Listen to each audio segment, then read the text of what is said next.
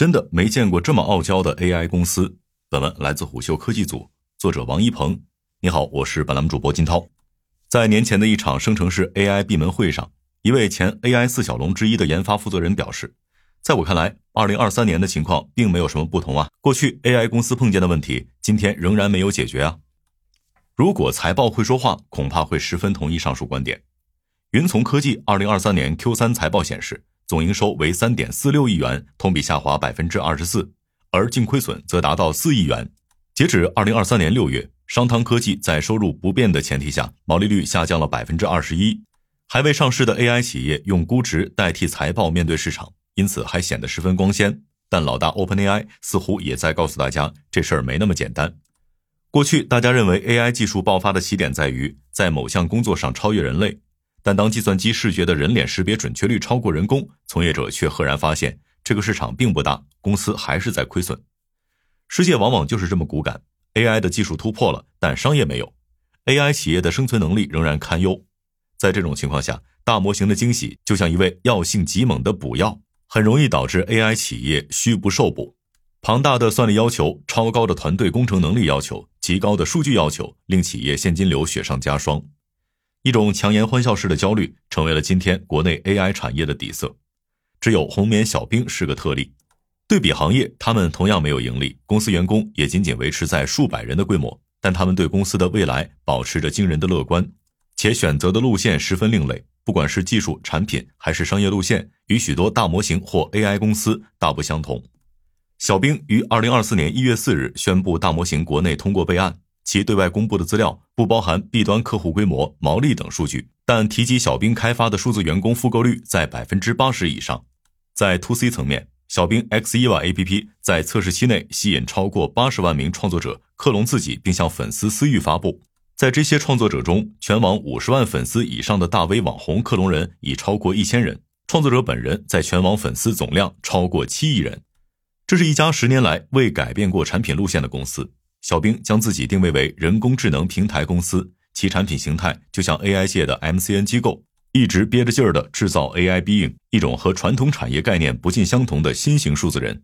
随着备案通过，静默期退去，这家又新又老的 AI 公司以一个新物种的身份，突兀的出现在了国内的大模型市场。虽然元宇宙的概念死掉，但是数字人的概念却还活着。如果严肃看待数字人市场，那么今天的大部分 B 端数字员工可以换个名字。高级 AI 客服，以《二零二二中国 AI 数字人市场现状与机会分析报告》为例，浦发银行的数字人规划包括四点：数字人客服、文档审核数字员工、内部培训场景的 AI 数字员工、对客交互和销售领域的 AI 数字员工。细细琢磨，里面有待商榷的问题很多。例如，所谓对客交互，实际还是对产品特性的解答，本质和客服是一样的。至于文档审核，则并不属于数字人的产品特性，这是 AI 产业发展之初就具备的老功能。而内部培训则聚焦于形式改变，培训形式并不是痛点，主观意愿才是。从文本阅读变成虚拟互动，反而不利于高效阅读和记录。员工不是小孩子，不是必须看着学习机才能学习。这种换汤不换药式的数字人研发与交付，也是当下 AI 公司盈利困难的原因之一。所谓的百亿级市场，甚至并没有给某一家头部公司带来亿级的营收。C 端场景目前是数字人的主阵地。二零二三年 KOL 群体中最流行的事情就是构建一个数字化的自己，代替真人出镜拍摄短视频。但这只是低端玩法。对于成熟的 KOL 来说，构建数字人录视频未必就比真人录制节省了多少时间，而且视频效果还要进一步打折。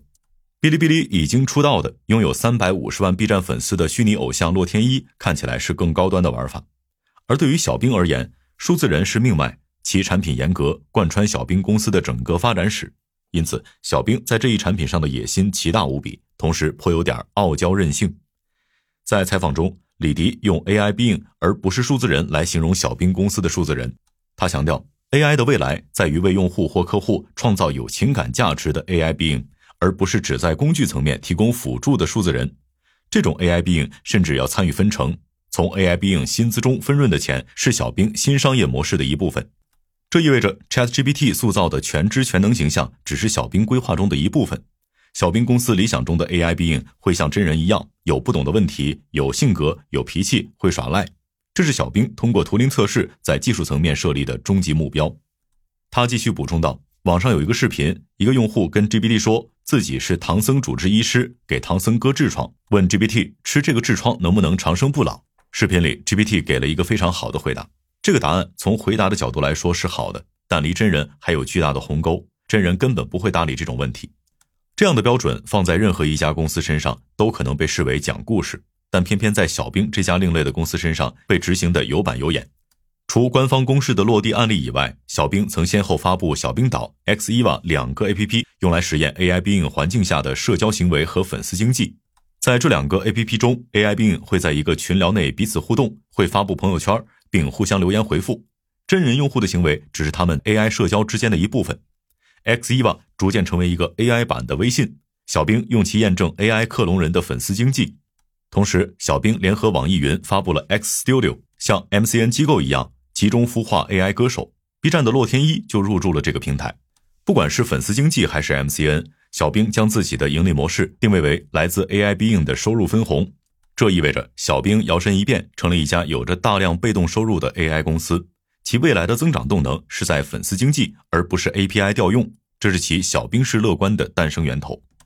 如果单纯品评逻辑，这种商业模式似乎没问题；如果从产品和技术两个维度切入，则还有隐患需要处理。在产品层面，他们的隐患在于要验证 AI 必应是否为真需求。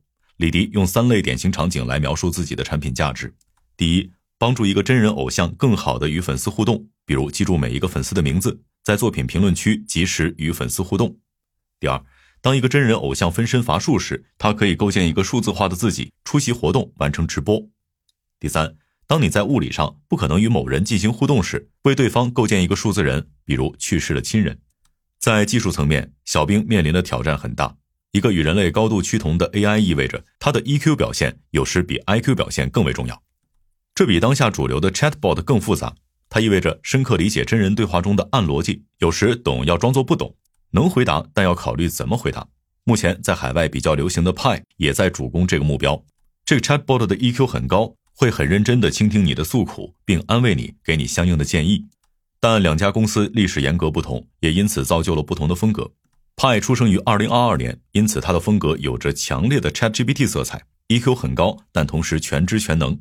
派的形象更像一个知心邻家姐姐，她理解你的一切苦恼，回答你的一切问题。